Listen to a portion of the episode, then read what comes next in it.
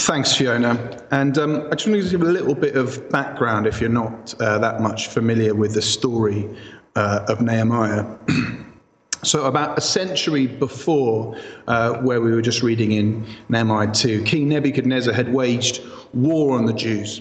He destroyed the temple, torn down the city walls, and exiled the population to Babylon. Fast forward several kings, and we come to Nehemiah. Now, he was born in exile, and he was very much part of the society.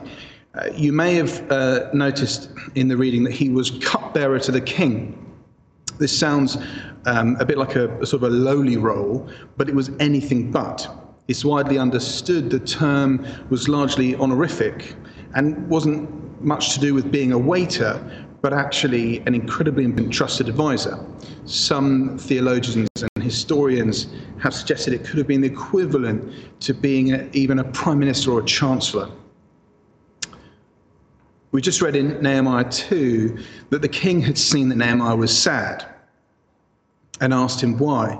Nehemiah explains he's downcast because Jerusalem is in ruins. Now, as far as I can make out, Nehemiah had never been to Jerusalem.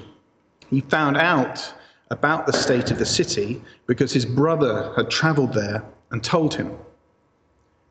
When Nehemiah found out, the Bible says that upon receiving the news, he sat down and wept.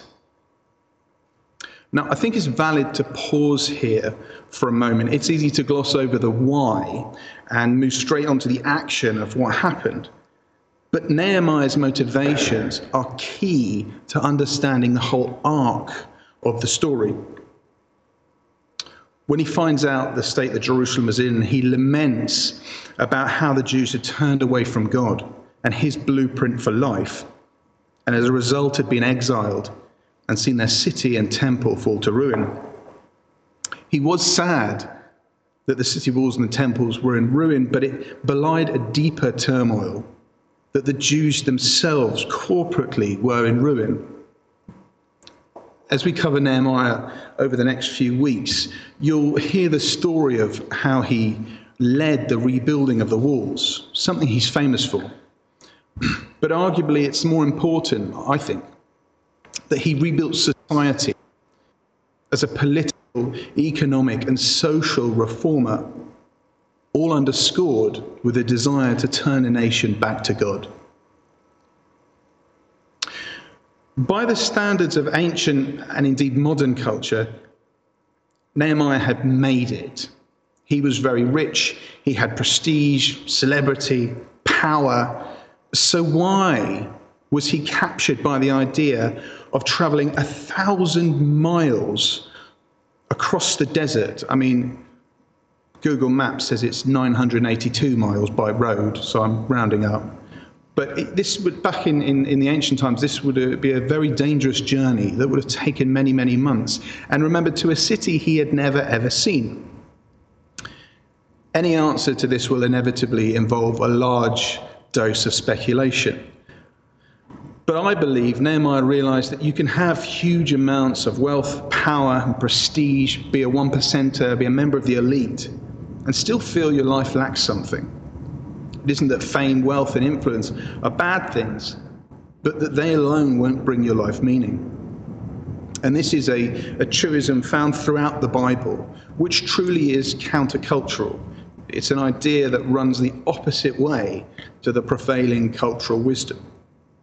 Implicitly and explicitly, our culture tells us that the fundamental important things in life is how you look, how much money you have, how many possessions you accrue. And it's a narrative that permeates through our society, from the celebrities we venerate to the way advertisers sell to the stories in literature, on screen, and in music.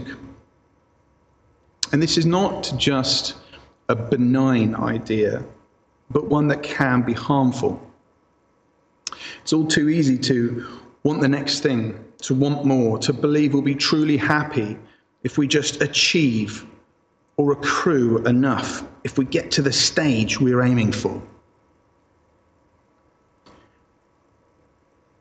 Did you enjoy your time at school? I didn't. I found it quite boring. I couldn't wait to leave. My first job was working as a magical demonstrator in Hamleys and Harrods. It was my dream job. Magic was a huge hobby of mine, and being paid to do magic all day long was incredible to me. I soon found the long days and commuting tiring. What I really wanted was to perform at parties, which was much more exciting, better paid, and less work.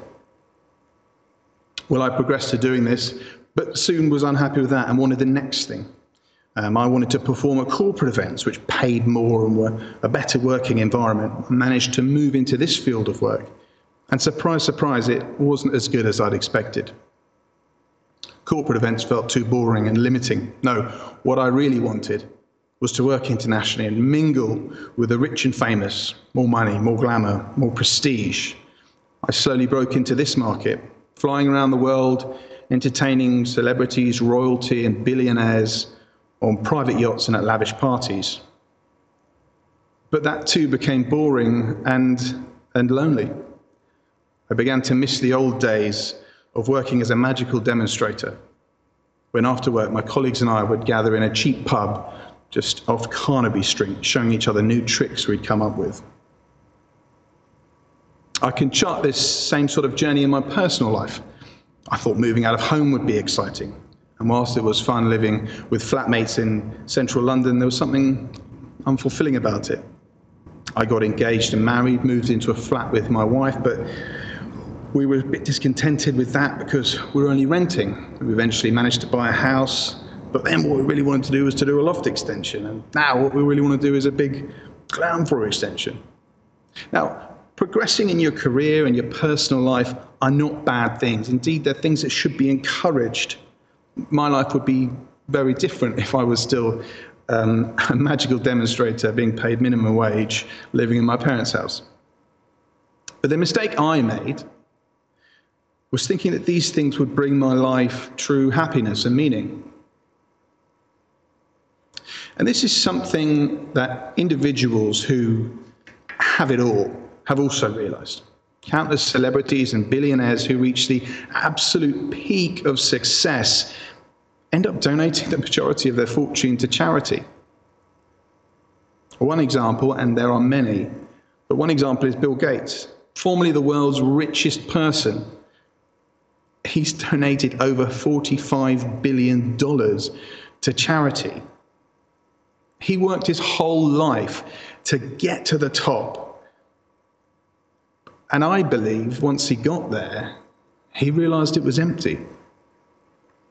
And now he's trying to change the world for the better and has given most of his money away. You don't have to be at the pinnacle of success in the world's terms to hear God's call for living a life of meaning. Moses was a wanderer in the desert when God called him to be a political activist. The disciples were humble fishermen when Jesus said the famous words to them Follow me and become fishers of men. Mother Teresa was an unknown nun in Calcutta before she began her now famous outreach to the poor and dying. A long time ago, I used to think being a Christian was about following rules, what you had to do and what you couldn't do. But the more I read of the Bible, the more I believe being a Christian is hugely about hearing the invitation to live a life of meaning. Not just because of the change we can bring about in the world, but because doing so brings us fulfillment. Jesus called this the kingdom of God. And whilst books, many hundreds or if not thousands of books have been written on just the subject of the kingdom of God, I'd like to summarize it as, as the idea that living your life for others will bring you more happiness than living your life purely for yourself. And there's many ways to do this parenthood, friendship, activism, kindness, volunteering, having integrity in your workplace, politics, uh, more.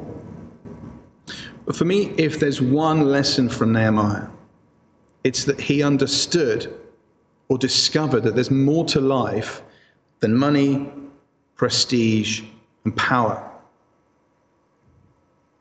And the invitation and the opportunity to hear and know this is available to everyone in the world, to all of us.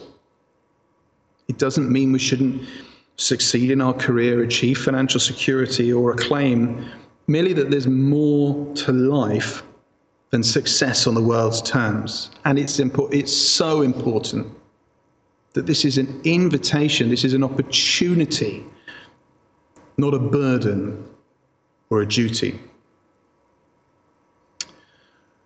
Very soon, Maisie's going to come back and lead us in a song of reflection. But just before she does, God spoke to Nehemiah through his heart. There was no flash of light and a booming voice from the sky saying, Nehemiah, go back to Jerusalem and rebuild the walls. God spoke to him through his emotion. When Nehemiah learned about the situation in Jerusalem, he sat down and wept, and he was moved to action. So, when Maisie leads us in this song of reflection, my encouragement to you is to take a few moments to reflect and think how you might be able to look for where you have an opportunity to live a more meaningful and fulfilled life, and to listen for what God might be calling you to do, big or small. Nehemiah heard from God through his heart, and we hear from God in different ways. But let's just try and reflect on that as Maisie leads us now.